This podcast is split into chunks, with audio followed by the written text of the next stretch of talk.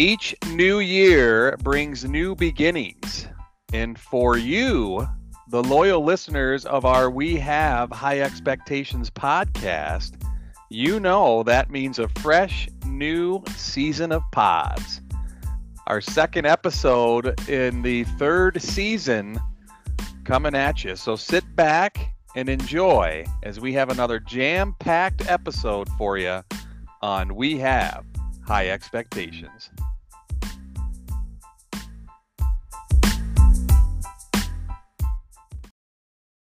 Let's do this.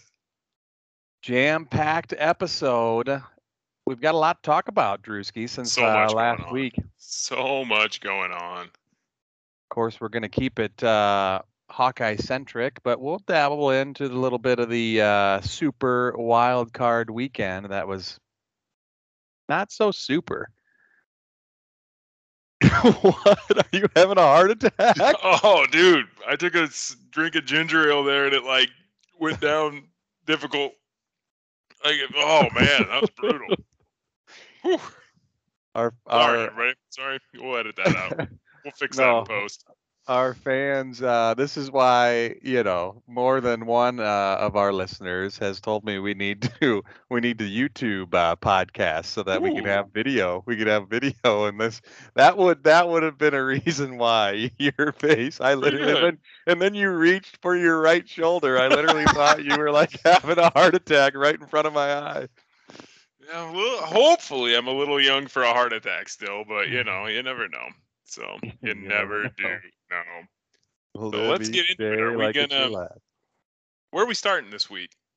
Well, it's uh, a bit unique, but I think the times uh, are calling for us to start with a extended firebomb segment. It's been a while since we've really firebombed. Yeah, I think we've got to firebomb the entire Cedar Rapids Gazette, right? Like, I don't think any of them. I don't think any of them really get a pass at this point. Yeah, pretty uh, pretty interesting stuff this weekend. So you know, and the unfortunate thing is that it gets just passed around the echo chamber of the media and sports media, and it becomes like national news. Like it's on ESPN and like national paper webs, like the Guardian, I think, ran an article on it. Really? You know? Oh yeah, yeah. I mean, it's everywhere. Kirk Like? Is a racist and disbanding the committee. Except he's not MLK. disbanding the committee. None of it. It's all such. It's all so. Vanessa Miller, like, obviously has a worldview that makes her feel like somehow she is the purveyor of right and wrong in Cedar Rapids, Iowa. Like, if you like, what what is like. I, I, don't understand one writing writing the article. The timing of the article was obvious, right? Uh, Ferentz gets a contract extension. We're coming out with an article that he's a racist. Um, the article did not talk to any current player, any current player's parent, any any player period other than David Porter, right? To my knowledge, like they strictly took David Porter. And the email that they had that they sent out saying that Was the smoking gun or whatever you want to say? was yeah. like Kirk Ferentz being like, "Thank you all so much for your work. Like we t- we we couldn't have had the season we had this year without implementing the things you guys talked to us about. Like, please call me if you like have any ideas in the future. Like I, the smoking gun email was ridiculous.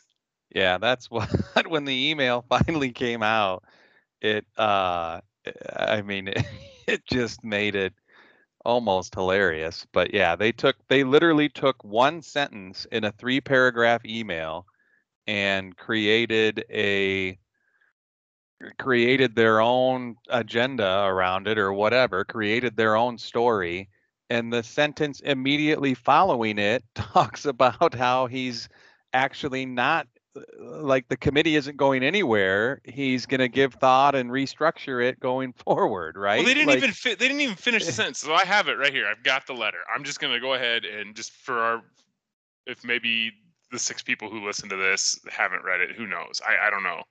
But I'll just I hope this is from January 11th at 3:30 Central Time. I hope this letter finds you doing well. Blah blah blah. I want to take this opportunity to thank everyone for their time, demonstrated interest, and investment over the past year and a half as you have served on the advisory committee. The committee has been a true asset for our program and has offered added perspective and insight to issues and topics that impact our team and program. I've come to the decision that at, that this is an appropriate time to dissolve our committee as it currently stands. So even the sentence that they stopped reading at because it fit their worldview and their agenda They ends with the as word- it currently stands. They just like stopped They it just took the word dissolve and Yeah. and created their own definition for what that means. Yeah, basically. Yeah. As we start a new calendar year and prepare to move forward with our preparations for the 2022 season, I'm giving thought to how we restructure the committee board in a way that best serves our program moving forward. Again, I am very thankful of everyone's contributions and the positive impact your unique perspective has provided. The season was extremely gratifying and the team was tremendous to work with on a daily basis. There's no doubt in my mind that is in part the result of the adjustments and tweaks that have been made in our program over the last 18 months. I remain very appreciative of your involvement and invite you to reach out with any thoughts or suggestions moving forward. That's a smoking gun email that Kirk Ferentz is a racist? Like, Well, what just that he's- doing? Yeah, just that he now that he's got his contract extension, he's getting rid of the committee uh, that was put together, you know, for all of the complaint. I mean, it's just completely ridiculous. So, Uh, like, Chad Leistikow got the the email that was sent to, or the letter that was sent to parents, basically saying like what Ferentz was going to be doing and all this stuff. So it's very obvious that Chad Leistikow, Scott Dochterman, those those guys had this email as well, right? That I they- think I think that- they've said as such. Yeah, they had this email. They were aware of the email. They didn't run anything, and it's very obvious that the Cedar Rapids Gazette, seeing the timing and probably the weekend that it is, right? MLK Day weekend. We'll pop it in here on this on Sunday morning, MLK Day weekend after Kirk they announced Kirk Ferentz had a contract extension, and it's just a load of shit. And it's just like, at some point, like. I, it just doesn't make any sense to me. I'm just so blown away by how how like it goes against everything that it and now granted I was only a journalism major for like a semester. But those were like the first classes they talked to you about, right? So I, I don't know. It like it's Oh, it's yeah, and we talked on Sunday when the article came out or whatever. Like, how do you not, at the very least, like, uh, there was nothing in their original article about even like we reached out to Kirk Ferentz and Gary Barta, et cetera, and, and they declined to comment or whatever, right? Like, they didn't even attempt to get the so other side of the story. They just ran with their their thoughts and then what David Porter was telling them and they did I mean they could have asked any one of the other committee members like right off the um before the day was done like Jordan Lomax who was on the committee was even tweeting at these reporters like uh, we don't I I'm on the committee and I don't agree with what David Porter's saying you know like it Well, here's the other thing that blows my mind. So this John Stepp or whatever his name is, this kid that's working for the Gazette now, he got an email on Friday the 14th from Steve Roe at 347. It says further response from coach. The decision to evolve the advisory committee was made in November and communicated in January. David Porter did not share his sentiments with me directly.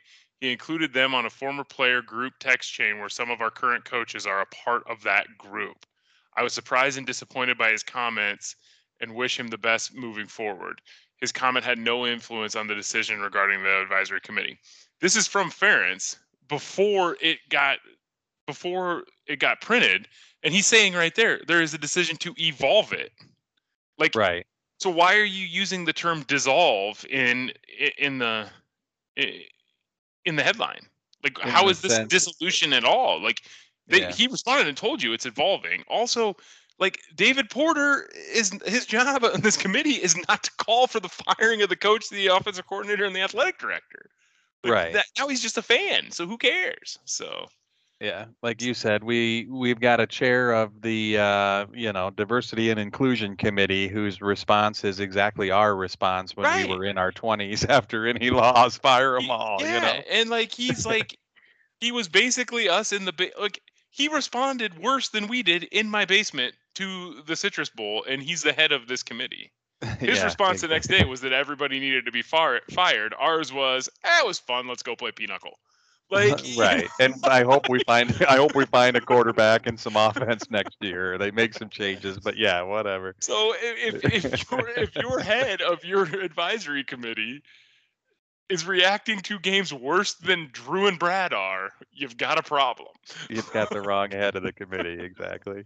Oh, so it just like No, just wild. Well, and then I, I know we were just talking before we aired. Uh, this is Tuesday afternoon or evening, um, but Tuesday afternoon, David Eichel of 24/7 Sports uh, was on. Um, I don't even know what radio show, K Hawk or who cares, but uh, and and they asked him like as you know, Miller and Condon. It was Miller and Condon Miller here and in Condon, Moines. Yeah. in the big city. There you go. Uh, Marty Tirrell's old stomping grounds. Uh, but they asked him, you know, and you very rarely see journalists. I wouldn't necessarily say he was turning on you were turning on each other, but just be critical of each other, right? But they asked him like what you would do after you know the original email surfaces, and you're basically caught in a lie. And he was like, you know, you apologize and you retract your story, but instead the Gazette's apparently like doubling down. Your girl Vanessa Miller's got another article out there this evening about um uh, you know ab- about Kirk Ferentz for the first time in this letter to parents talks about his plans to evolve basically like accusing him now of saving face because they broke the story you know It's Yeah, just- which- it's ridiculous in the email from J- January 11th and in response on January 14th, he talked both times about how they were evolving the committee. Well, it wasn't. Right? It wasn't. Uh, they can say that it wasn't in uh, public or whatever, right? Like she was saying, made his first public um, comments about it. But Parents which- hasn't which talked he- about the committee at even- all. He didn't even do. Yeah, he sent an email to uh, the parents. So yeah, He, I, and I- he never and he he never said who was on the committee. He never like announced who it was. He just announced who the chair was going to be. He never announced who was on the committee, right? Because he didn't want reporters reaching out to him all the time saying what happened in this meeting, what happened in that meeting, right? The other thing here is they're framing this like it's the University of Iowa's committee, that like the athletic department's committee. This is Kirk Ferentz said in that letter to the parents, like this is his committee, right? This is they are there to advise him. Like he's the one that set it Right. up. Like this is not coming from his boss. It's not coming from um, you know, and, and had he not been the one to set it up, maybe, you know, maybe he he would have. But um but I uh, that Eichholt on Miller and Condon, this is kind of where you talked about like the echo chamber, right? I think Trent Condon and Ken Miller do do a good job. Like when I listen to them, it's not often, but like I grew up listening to Ken Miller and Marty Tirrell. You know, like that was the first sports radio show in Des Moines, and so um, to an even. yeah, I've been listening to Ken Miller a long time. I always thought he did a good job, but today they're talking about it, and Ken Miller did say right away yesterday, he's like, David Porter sounds like a fan here. There's something more to this story that needs to come out. But then they just keep dropping back down on the optics of it. The University of Iowa Yeah. and their bad Oh, PR yeah. and the optics and bad PR and the and to me that's showing that you have a bias against the University of Iowa for some reason. And and Trent Trent will admit to it. He thinks Gary Barta should have been fired a long time ago.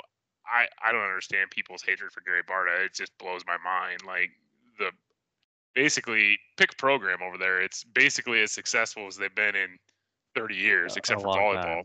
You know, Yeah. like uh, uh, so. Uh, softball's a little not quite as good, but anyway, that's getting into semantics. But you pick a program and he cut swimming. Okay, like everybody's cutting sport. Like okay, like you got to do what you got to do. You know, like um. So uh, they're going on and on about the optics, and I'm just thinking to myself, like there are no optics here. There is no story here.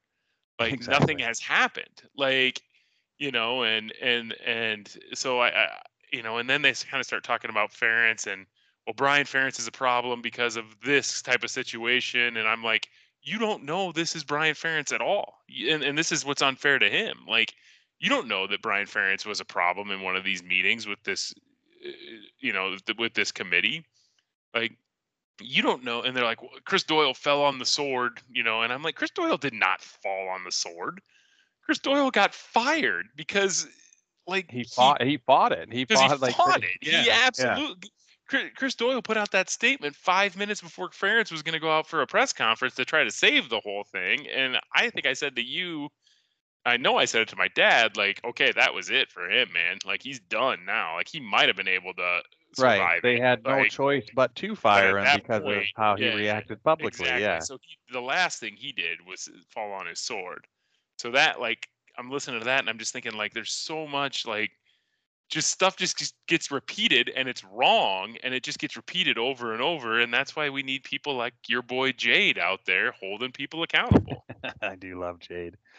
I do love Jade. Uh, but no, and it's the thing is, I'm with you. People were arguing to me that the optics were bad, and I'm like, the optics for what? Like you there's said, no, like nothing. nothing's happened yet. Like we'll yeah. see what the committee is next year. Like relax. Yeah. Like if Kirk Ferentz But- announces in three weeks that like the guys from Washed Up Walk-Ons are his racial committee, then yeah, the optics are bad, right? Like you know, like if he announces, I don't know, somebody.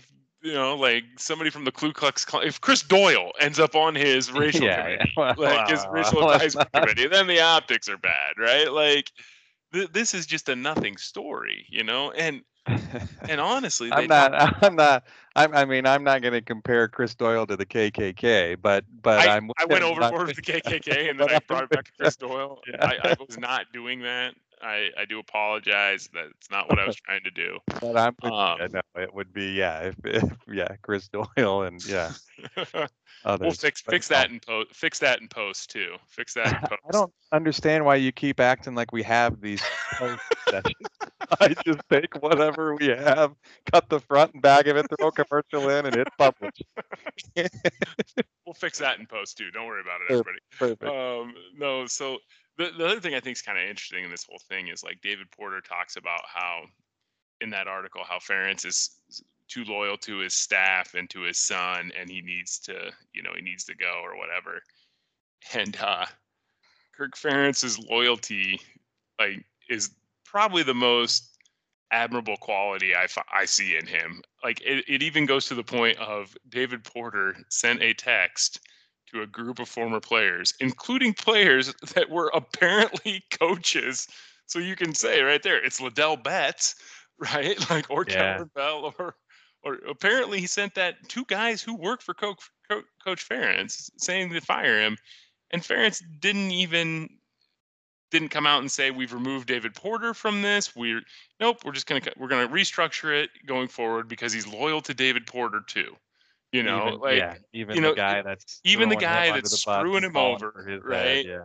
and given Yep. an interview, nobody would have ever known about this at all if David Porter doesn't start calling around, right? And like I, I, I think that needs to be said. Like Ferentz's loyalty is like people say it like it's a bad thing. It's a pretty admirable quality, especially in this day and age. You know, like now you can come back and say, well, the guy's been in Iowa for damn near 40 years. Like he's you know he runs the entire thing at this point right? So of course it's easy to be loyal when you know nobody's going to do anything to you.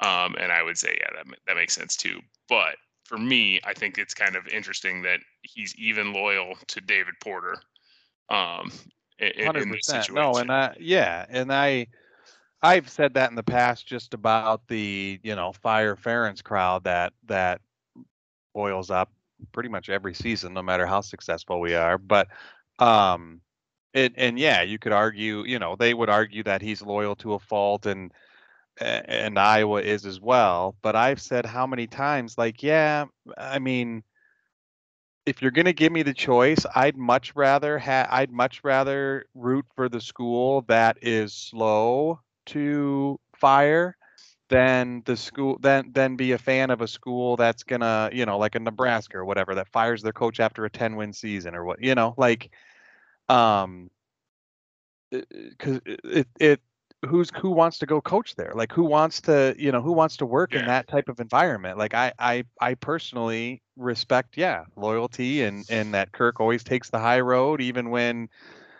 the nobody else in the world would probably take the high road you know? So right Um, and he, you know, so and he, he he can be stubborn and he can do things that are are not that you know that you can look back and you can question, right? Giving Chris Doyle the assistant coach of the year award after um rhabdo. rhabdo, yeah. That was unnecessary. It brought brought unnecessary coverage, right? Um I'm trying to think there's been stuff, you know But just- on the other side of the coin, how many offers has Phil Parker had to leave, let's say, uh, hypothetically, and maybe that's what keeps him there is that Kirk is that good of a boss and that, you know, and Right. and that good of a friend and and- all of that stuff, right? So maybe mm-hmm. that's why we always have a pretty good staff other than the current offensive coordinator, I guess, but I had to throw that in there. you know here's what here, here- let's let's talk about i've been thinking about this because i i feel like we've gotten to the point where we've just as a fan base have gone to the to the extreme on brian ferentz right in 2020 when they had a good offensive line they ran a pretty efficient offense or pretty efficient offense right they they had they showed signs of potentially being uh, an explosive offense in a couple different seasons. Now they they obviously the results are not there, right? Um, so uh, the I, I'm not backing him as an offensive coordinator. I'm just saying like he's not the fo- he's not the worst football coach in the history of the world. Like he's he's probably a pretty good football coach. He's not a great offensive coordinator, but the fact that we've made him out to be the boogeyman on everything here is is a little unfair. Um, however, saying that, like it's like Kurt wasn't around for the first, you know, what 16 years of his tenure when his offensive coordinators were the boogeymen and like the dumbest people alive. Yeah, like, did he think that was going to change by putting his son in that in that spot? So, um, Yeah. you know, like Oh, I Eh, think I think absolutely. I and I, I think uh you know, to me, I equate it to family business, right? Like anytime you have family in business, in a, in a larger business, let's say, or even a small business, eh, the non-family people are always going to assume favoritism for the son of the boss, right? Mhm, So you mhm. you have to overperform, overwork in order to uh, remove that perception um and and this so to me you could argue you know is it an unfair position that you know kirk's put brian in? Um and i would also say i would agree with you i think there's a large number of schools probably even nfl teams that would take brian ferentz as like an offensive line coach tomorrow right? I just as a as a play caller as as the offensive coordinator it hasn't worked out but um and there's things you could do to fix that. There's things Yeah. you could do to try to fix that, right? You could, in Ferentz's extension, I think in his contract extension, they upped the the assistant coach pool by about a million five, maybe. Like, so there's going to be money there. Obviously, some of the guys are going to get, you know, get raises, but like I said, uh, the the obvious one is, hey, go to Ken O'Keefe and say, time, buddy. Like, you know, we gotta we gotta bring in a new quarterback or coach and a passing game coordinator or something to that effect. Or, you know, or make Kelton Copeland the passing game coordinator and let him and Brian Ferentz work together. You know, they, they just gotta do something, right? They they can't they, they they can't go back into next year and just run back Spencer Petras and Brian Ferentz and not change anything and expect a different result. We'd be 20, you know, we're 24 games into Spencer, or no, we're not that many because we only had, he only played eight in that first year. So we're, you know, 19 games into the Spencer Petras experiment and we just know he's not very good. So, Yeah. and, you know, I know we've only seen Alex Padilla four times.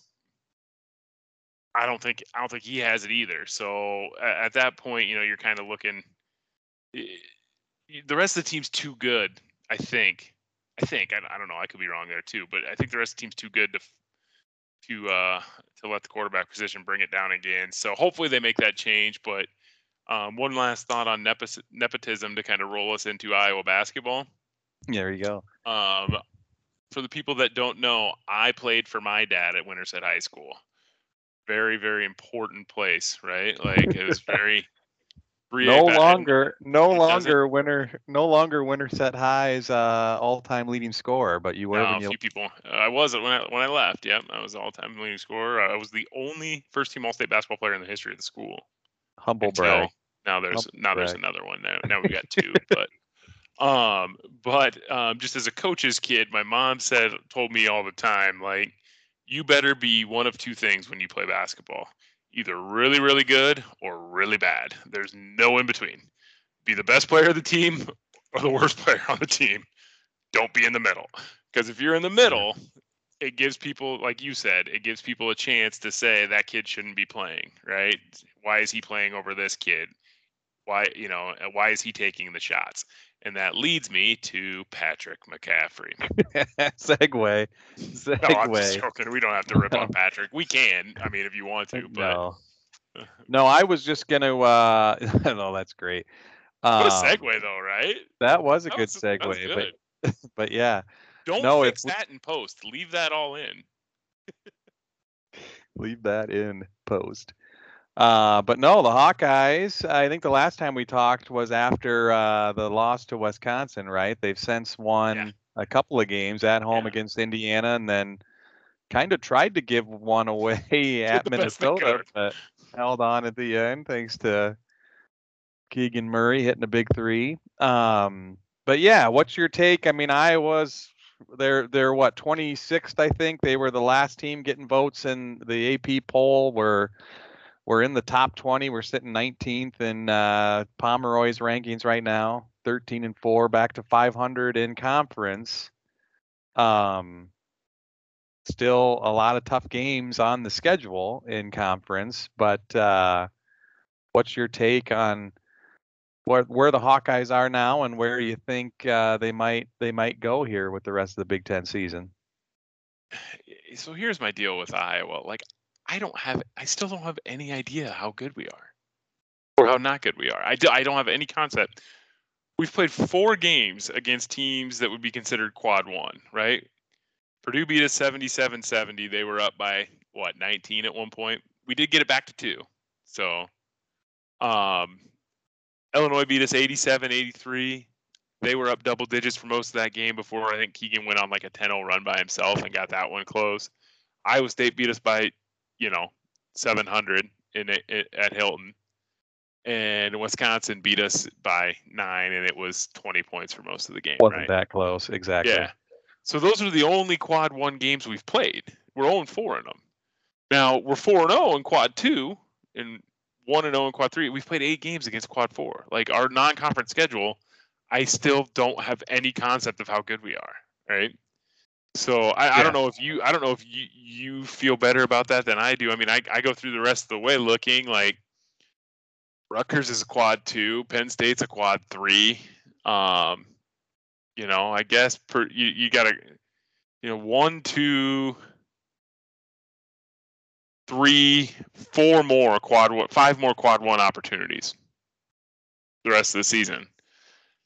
You know, and maybe some of those teams move around a little bit and become quad one or quad two based on it, but like until we get through, I think maybe Purdue and Ohio State, I'm still not going to have any real concept of how good we are. Yeah. I'm looking at uh no, I agree with you and I'm on KenPom and I'm looking at um you know trying to trying to compare this year's team to a team of the past. I mean, what I was going to say, I, I so I, I'm looking at Iowa's past, you know, 15 seasons here, however uh, since Fran's been there. And what I will say undoubtedly is as frustrating as it can be sometimes uh, with the lack of defense rebounding this year and some of the rotations and uh, how he utilizes his bench, there's no doubt Fran McCaffrey can coach offense. I mean, we Oh, got absolutely. the number three rated offense in KenPom this year. This would be the fourth year since he's been here. We've had a top five offense. Uh, the last three years, uh, and two of those, you know, so you look at and, and completely different rosters and teams, Yeah, right? yeah, Like he went mhm. from having Garza to now Keegan. I mean, just completely different teams, and we can always score. So um, there's something to be said for that. But as I was going back and looking, uh, before Garza, the last time we were top five in offense in KenPom, and we've had good ratings, but not top five, was 2014, the first time Fran took us to the NCAA tournament. And that would have been Marbles, Devyn Marble. Marbles, senior year, Zach McCabe, senior year, Aaron White was a junior. We, um, at one point, and that's the year that we just fell apart down the stretch, right? At one mm-hmm. point, we were eight and four in the Big Ten, 19 and six overall, and we ended up losing what, including the ter- two tournament games, we ended up losing seven of our last eight. So yeah. that just that's where the Fran fade, the, uh, which isn't technically accurate, but that's where the Fran yeah, fade really. Because the next year we won like seven out of eight to end the season. Right, but I'm just looking at that. I mean that that team was the number five offense, the num, you know 77th best defense as far as efficiency, and we finished the year 20 and 11, nine and nine in the Big Ten. I mean that kind of feels like we were we were what we were the oh we were in the play-in game. Yeah, we lost yeah.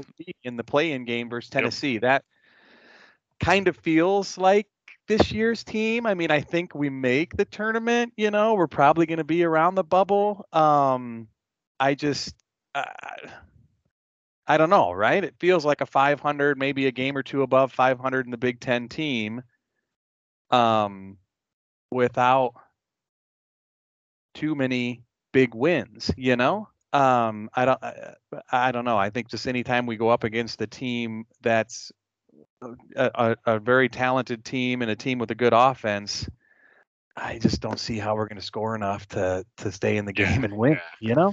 I, I agree. But, I mean, you look at the, you know, like giving up 73 to Iowa State and 87 to Wisconsin, like those might as well be 100 to other people. Yeah, you know? those aren't exactly. Um, That's I think I said that. Yeah, 87 yeah. points to Wisconsin is absolutely insane. Yeah. I mean, and it's it, it's it's a when you're when you're 160th or whatever we are and 175th at Torvik in defensive rating and that's including eight games against tomato cans. Like, true. That's not great, right? That's gonna go down as like that. We're gonna drop farther as we play more teams in the Big Ten. Um, you know, I I I'm with you. Frank can absolutely coach offense, and he can find guys. Right? He's got a great eye for talent. But man, he can't coach defense, and some of his substitution patterns, like I'm, I'm looking here. Kris Murray plays 41% of the minutes. He's got the second highest offensive rating on the team, right? And 41% of the minutes. Like, why isn't he playing more, right? Um, like Patrick McCaffery, 53% of the minutes, like gets like two offensive rebounds a game, man. Like, or 2.5% of of the offensive rebounds. 2.5%. He's six foot nine like that's you know he has a foul rate that I think is almost like is like the low one of the top or in the bottom 10% of the whole country. Like there there can't be another six foot nine guy in that. He just doesn't do things. And right now, offensively, he's struggling. Like in the Minnesota game, it appeared that his offense was to just throw the ball at the basket and hope we get an offensive rebound. Um, which you know, whatever. But I, I, I'm just to the point where you know, you watch that team and there's no excuse for them to be that bad defensively. There just isn't. Yeah. They, there's a good enough athletes on that team. You know, you know, I, I think last year you could make the case of like, okay, well, Bohannon is coming off double hip surgery and can barely freaking move. Garza's, you know, not the most athletic guy in the world. CJ Frederick is glass, so of yeah, course, you, you know, like solid so you, defender, yeah. Yeah, you know, you just kind of like, eh, um, I, I understand. You know, this year I'm looking at it, I'm like, I don't understand. I don't get it.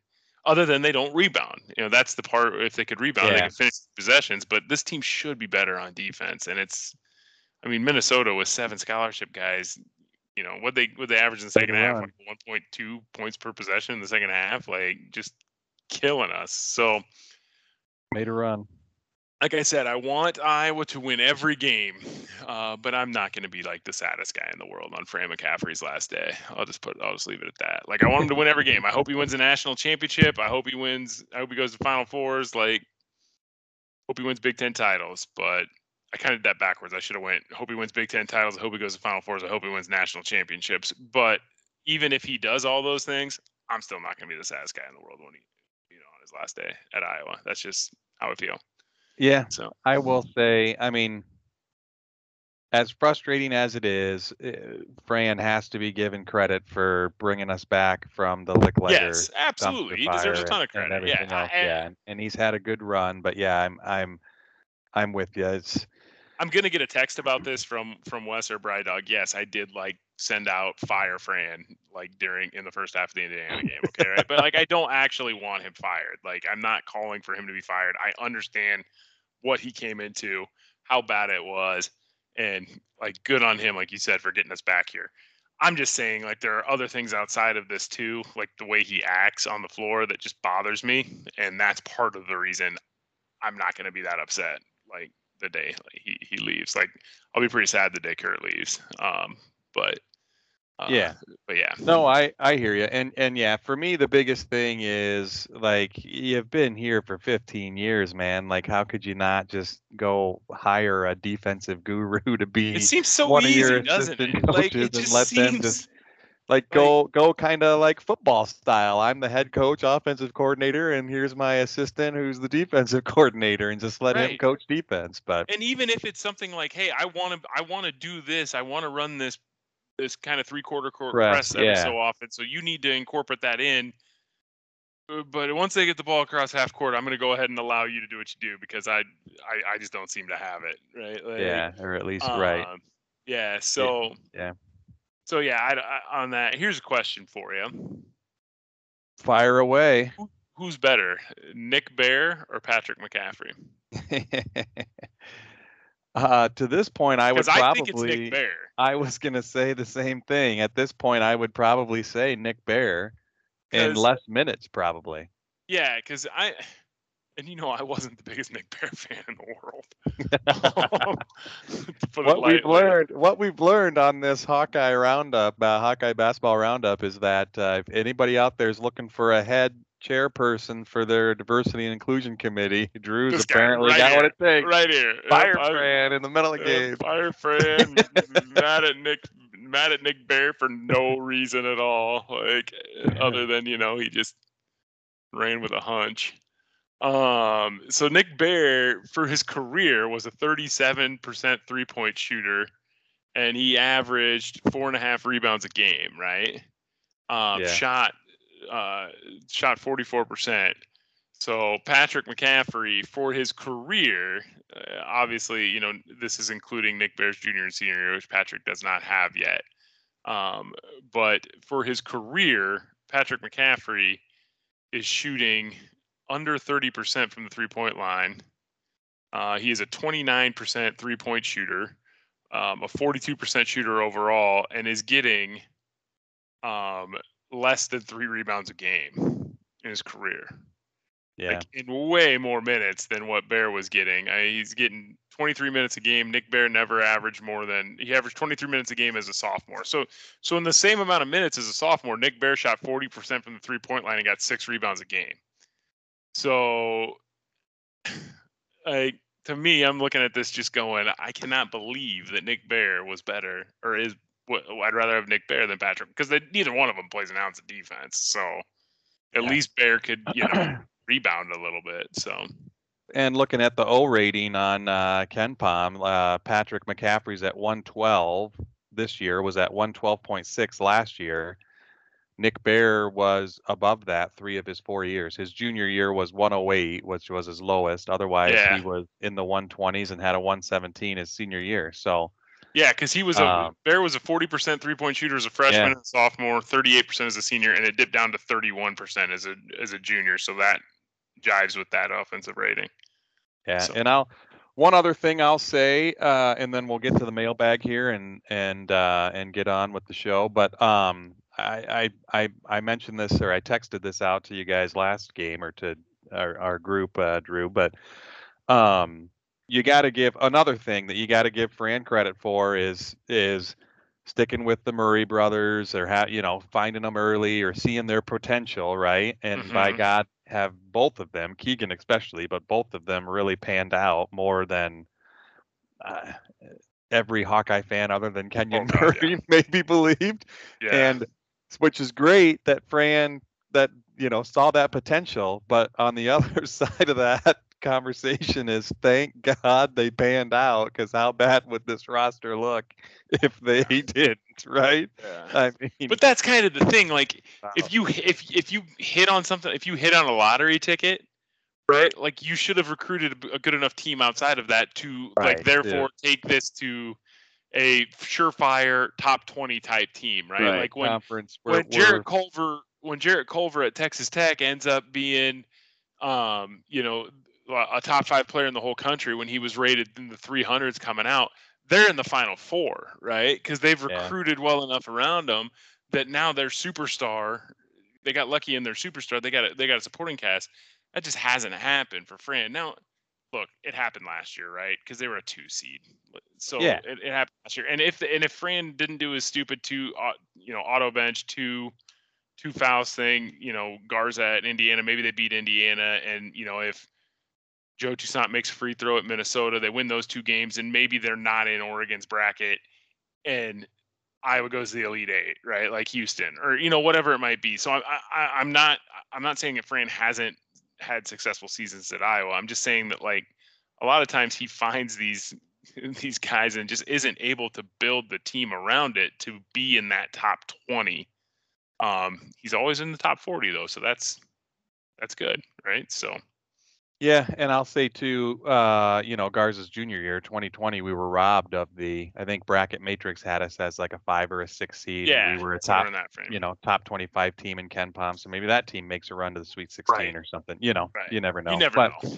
And but honestly Anyway. though, that one run to the Sweet 16 or one run to the Elite Eight does not change what I said about it. I, I Yeah, want him to win every game. It's not going to Exactly. be sad. I'm just not going to be sad on his last day. You know, it's you'll be like, it's not going to be sad. I'm going to look towards the future. I'm going to wait for BJ Armstrong to be back in Carver, and we'll go from there. That's right.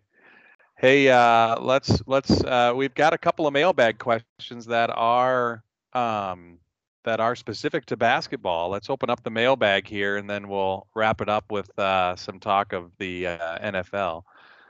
But uh, first question here in the mailbag, John from New Hampton. We don't get the last names on these, but I'm wondering if that's John Yoakum. He used to coach at New Hampton. But John from New Hampton, I want to ask two of the best bracketologists in the nation, talking about us, of course, Brad and Drew. As we sit here today, do you see the Iowa Hawkeyes in the tournament, and what kind of seed are they looking at? I kind of talked about this uh, in our Hawkeye basketball roundtable, but um, but yeah, I mean, I think today, uh, you know, all projections, all bracketologists have Iowa in. And let me just say something first about these bracketologies. What they like, like it's the easiest shit in the world. What what Joe Lunardi puts out there today can be completely wrong by the end of the year. No one's going to go back and look at what he had as his bracket on January 18th, right? Like, so it's so stupid. We do these bracketology updates all season, and the only one, and then on Selection Sunday, uh, yeah, you're picking six teams for four spots, and oh, you missed two. Well, so does a, a monkey could miss two. But anyways, uh, with that said, nice question. I would put Iowa in as uh, probably in the eight nine game right now. I would not have them in the tournament strictly because 0 and 4 in the first quadrant and eight wins against quad four. Like that. That's like I would. What what have we done to show that we can beat quality teams? Have we beaten a team that would be in the NCAA tournament field? Like so, at this moment, I would have. That's not. I think they're good enough to make the NCAA tournament, but at this moment, I don't think their resume has anything on it that resembles a NCAA tournament team. Now it's January 18th, and you're gonna there's gonna be a lot of movement, and those four quad two wins could end up being mean they're two and six in quad one, you know, and and at that point maybe they would get, you know, at that point I think they would probably get in. Um, you know, like they've got what I say, five or six more quad one opportunities. If they go three and three in those, they're three and nine. That's definitely an eight, seven, eight, nine, ten seed type team. There you go. I would say Indiana is in the tournament in most uh, projections. Other than Indiana, you're right. I don't think we've beaten another tournament team. So And I think There Indiana Indiana could end up being On a quad bubble. one win, Yeah. right? Virginia, if they get hot, all they got to do is get into the top 70 of the net to be a quad one win. Um, so you know when you go on the road, State, maybe I don't know. Utah State would have to get in the top 50, I think, because it's yeah. West, so you, but you never know. Um, but four and zero in quad two is fine, right? Um, they the other thing you could say for Iowa right now is they have no bad losses, right? that's So- right. So yeah, but at the end of the day, I think they they weight the wins a little more. So for me, right now today, I would say no, with the caveat of I think they will get there, and I think they'll probably be like a ten seed. You drive a hard bargain. Uh, this next question comes Brad, from the people don't pay me to lie, right? Well, here's the thing: when it comes to NCAA tournament teams, your expectations are higher than High. the average person. I mean, Very we high. have high expectations. And the the key is, I mean, think about what I just said there. I'm looking at all available data. I'm not just looking at Iowa. I'm thinking about all the available data for all 350 NCAA basketball teams. And I think gate pool bracketology is still, to this day, the only bracketologist with the three eye test. And I can't think of one.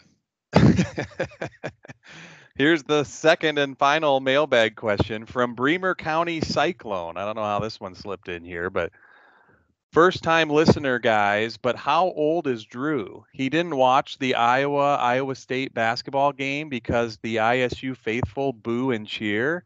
Are they supposed to sit quietly like they are at a Winterset High choir concert?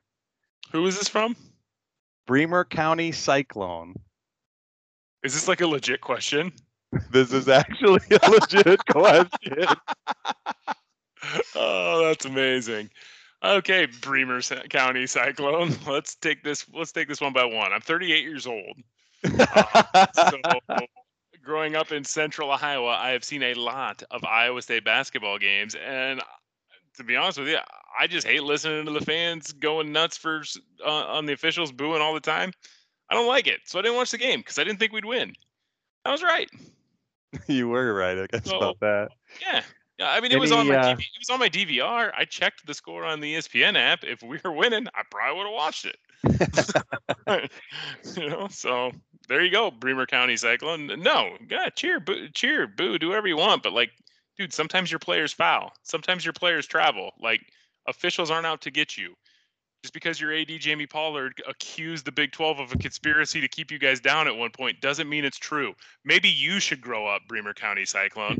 Maybe you should grow up and stop thinking everybody's out to get the Iowa State Cyclones because nobody is. Nobody gives a fuck. Mic drop on Bremer County Cyclone.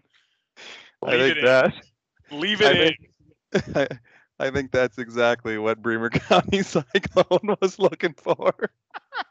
I love it. And how about this? Two, count them, one, two Winterset High School references in this episode. We talked uh, the leading scorer in basketball, and we got a Winterset High choir concert reference out of the mailbag. So let's wrap it up. Um, when is that I choir concerts? Uh, people are not sitting on their hands, sir. Those were fantastic shows done by some very talented people. And nobody is booing. I can assure you of I that. guarantee you that. They're- saying boo earns, boo earns.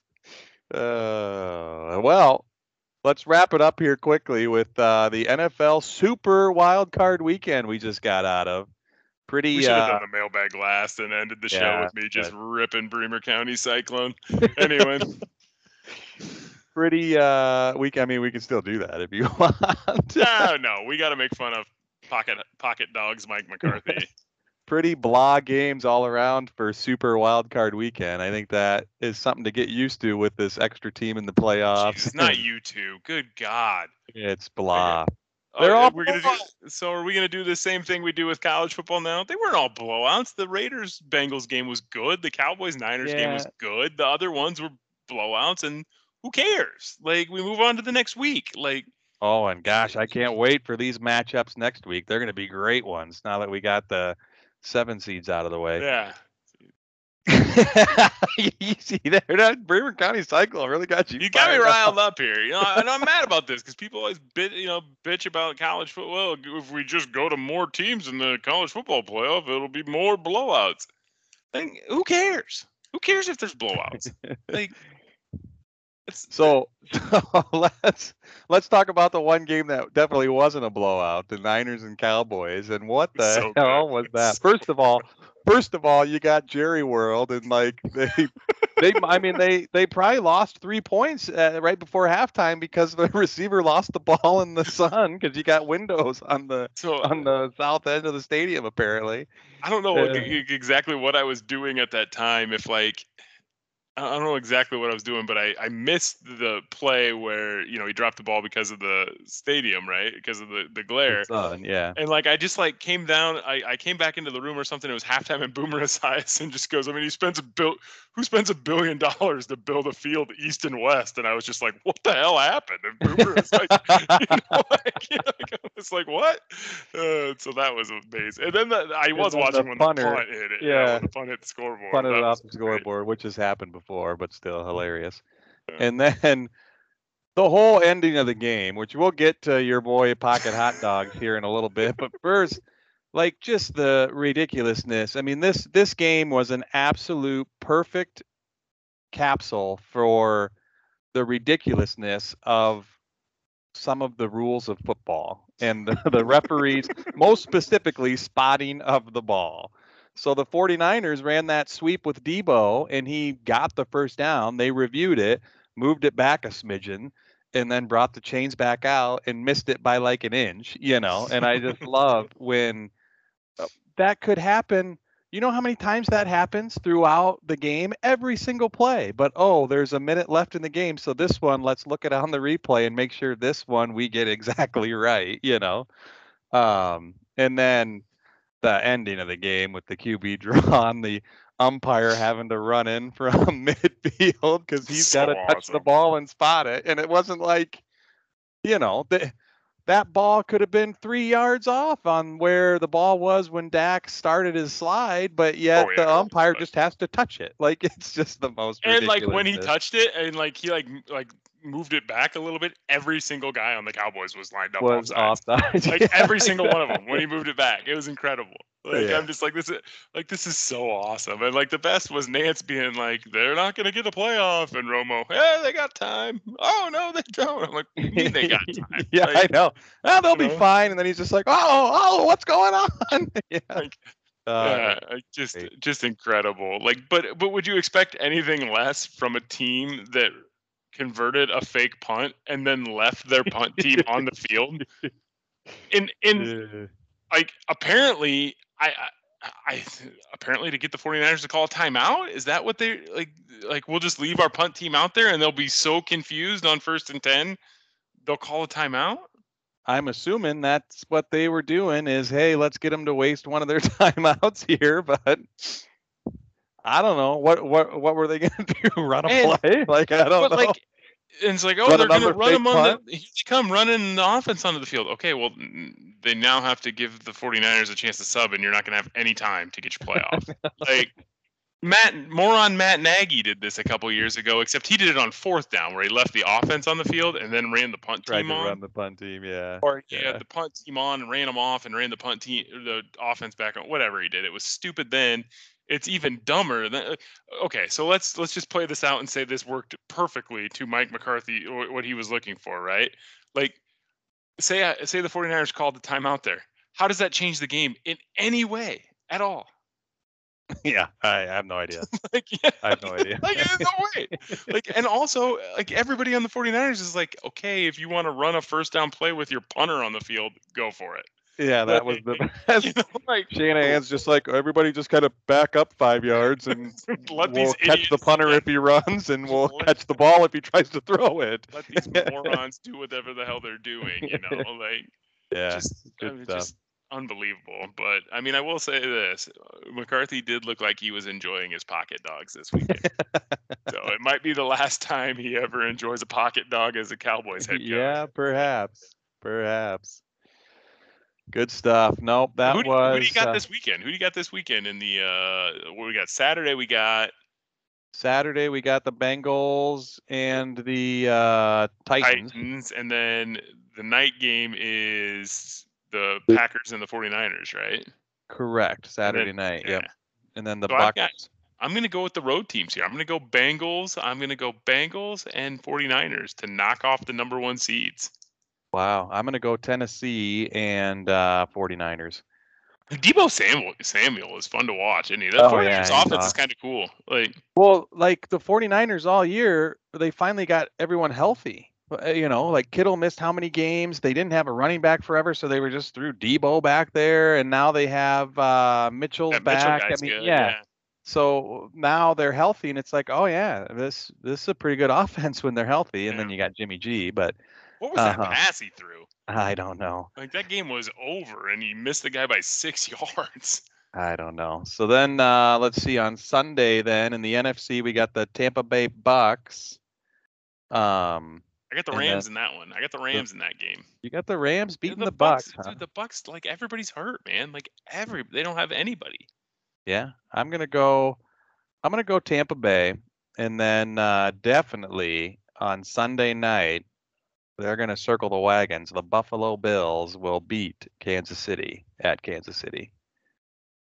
Dude, It's a heck of a call. I'm gonna, I'm gonna ride with, with my homie Mahomes. Yeah, I got the Buffalo Bills winning the Super Bowl because they're my team in the NFL playoff auction. Uh, I'm going with the with the uh, with with the Chiefs because uh, Mahomes and uh, Travis Kelce told me to uh, text the code there for Hy-Vee to get some deals. say you're so- a big Hy-Vee fan, yeah. big Hy-Vee guy. So, except that you know when they good. when they went away from just like the regular deli and like started putting restaurants in, I wasn't a big fan of that. You know, I like going to Hy-Vee in the morning, getting a couple eggs over easy, a little bacon, a little toast, and costing about two dollars and forty cents. That was always nice. That damn delicatessen. I think the Waverly Hy-Vee still has a Hy-Vee deli. Uh, They do. Yeah, We yeah we The ate breakfast, breakfast there before the. Dave Gade thing. Yeah, yeah, the breakfast brunch is uh, what it's all about. yeah. That Good was stuff. the day that um the the ATM machine like would not give me money for some reason and then some old lady started talking to me about how it wasn't working for her either it was very strange that morning so oh, what you find out when you go to the Hy-Vee Deli in Waverly, Iowa. very strange very strange so well, my man, wrap it up. That's another. Uh, this is a long one. We had hey, uh, we started it off with some, you know, serious a serious conversation. I'm glad we had it. yeah it was important Uh, i'm glad we had it it's important Then we uh, then we talked a little Hawkeye round ball as always. County side came in and ruined the show Man, the mailbag was the mailbag heated, was something heated else. this week Heated mailbag, and then uh, yeah, there you go. Not only did we recap the Super Wild Card Weekend, we gave you our Super Bowl picks. Oh, my, that wasn't my Super Bowl pick. I was just picking Mahomes to beat the Bills. That wasn't my Super Bowl pick. Oh, I thought you were picking the yeah, Chiefs no, no, no, no. I was just picking next weekend. I was just, I'll, I'll pick my Yeah, Super Bowl. Oh, I I'll- thought you had your yeah. long love affair with Hy-Vee. It led you down to picking the Chiefs. I can see where there was some confusion there. I'm glad we cleared that up. So hey, how about this? A teaser for next week. After these four games this weekend, Drew will pick the Super Bowl champion of the four uh, remaining teams. Damn right I will. And that team will lose the next week. Perfect. The kiss of death. Well, my man, great show. We'll uh, we'll talk to you. We'll talk to you next time. Have a uh, have a good one. You too, buddy.